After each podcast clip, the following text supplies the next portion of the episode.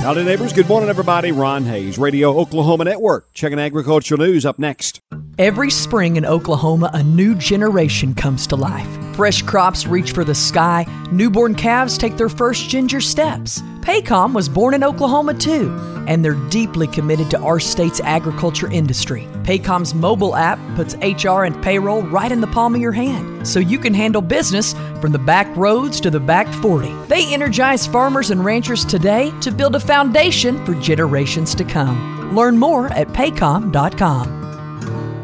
The Oklahoma Farm Bureau and the Oklahoma Cattlemen's Association invites you to join them for a gubernatorial forum on agriculture. It's happening Wednesday, October 26, 11:30 a.m. to 1 p.m. at the Comanche County Fairgrounds in Lawton. Republican candidate and incumbent Governor Kevin Stitt confirmed, and Democratic candidate Joy Hoffmeister has been invited but is not yet confirmed. The Farm Bureau OCA gubernatorial forum on agriculture Wednesday, October 26, starting 11:30 a.m. in Lawton. Let's talk about the latest crop progress numbers. We'll start with those spring planted harvest numbers. Everybody pretty well is ahead of the five-year average right now.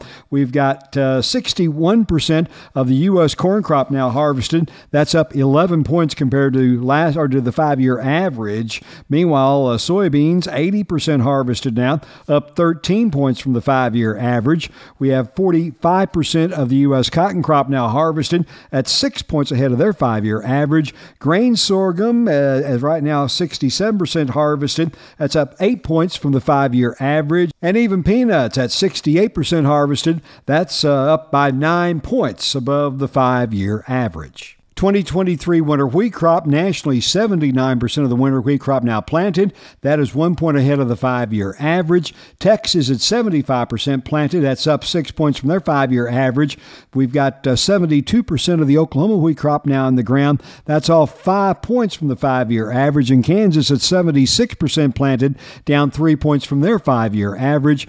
Half the crop nationally has now emerged at 49% 46% of the texas crop emerged versus 40 48% five year average. Oklahoma, 40% versus 61% uh, uh, normally for the five year average. And Kansas is right now at 46% emerge versus 56% for their five year average. As for our pasture and range ratings, these, by the way, are the next to last ratings of the season for pasture and range. We'll have some of the other statistics going through the uh, the month of November. But for the uh, pasture range ratings, uh, uh, nationally, 22% rated in good to excellent shape. That's down another one point from a week ago. Poor to very poor, 49% uh, pasture ranges nationally are poor to very poor. Worst spots in the country, once again, Nebraska, 82% poor to very poor. Kansas, 70 79% poor to very poor. Oklahoma, 77% poor to very poor. And now Arkansas coming up to 75% poor to very poor in this latest set of ratings. Meanwhile, uh, Oklahoma's 2% in good shape, unchanged from a week earlier. Kansas, 4% in good shape. Uh, uh, state of Arkansas, 5% in good shape. Texas, by the way, 11% good to excellent, down two points from a week ago. 59% poor to very poor in the Lone Star State for pasture range ratings. Of course, uh, the uh, Texas Panhandle, Oklahoma getting some nice rains. That'll help a little bit, but probably not all that much. From the calendar, Oklahoma Farm Bureau, Oklahoma Cattlemen Association going together for a gubernatorial forum at the Comanche County Fairgrounds in Lawton, 11:30 on Wednesday. You're invited. You've got farm news on Ron. We're your neighbors. We're your kids' sports coaches. We're your school board and chamber members, your church deacons, your local 4 H club and FFA chapter partners. Long story short, we're real people.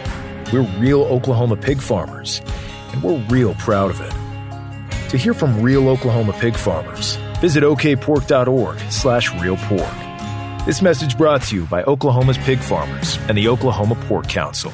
And that's your farm news. I'm Ron Hays.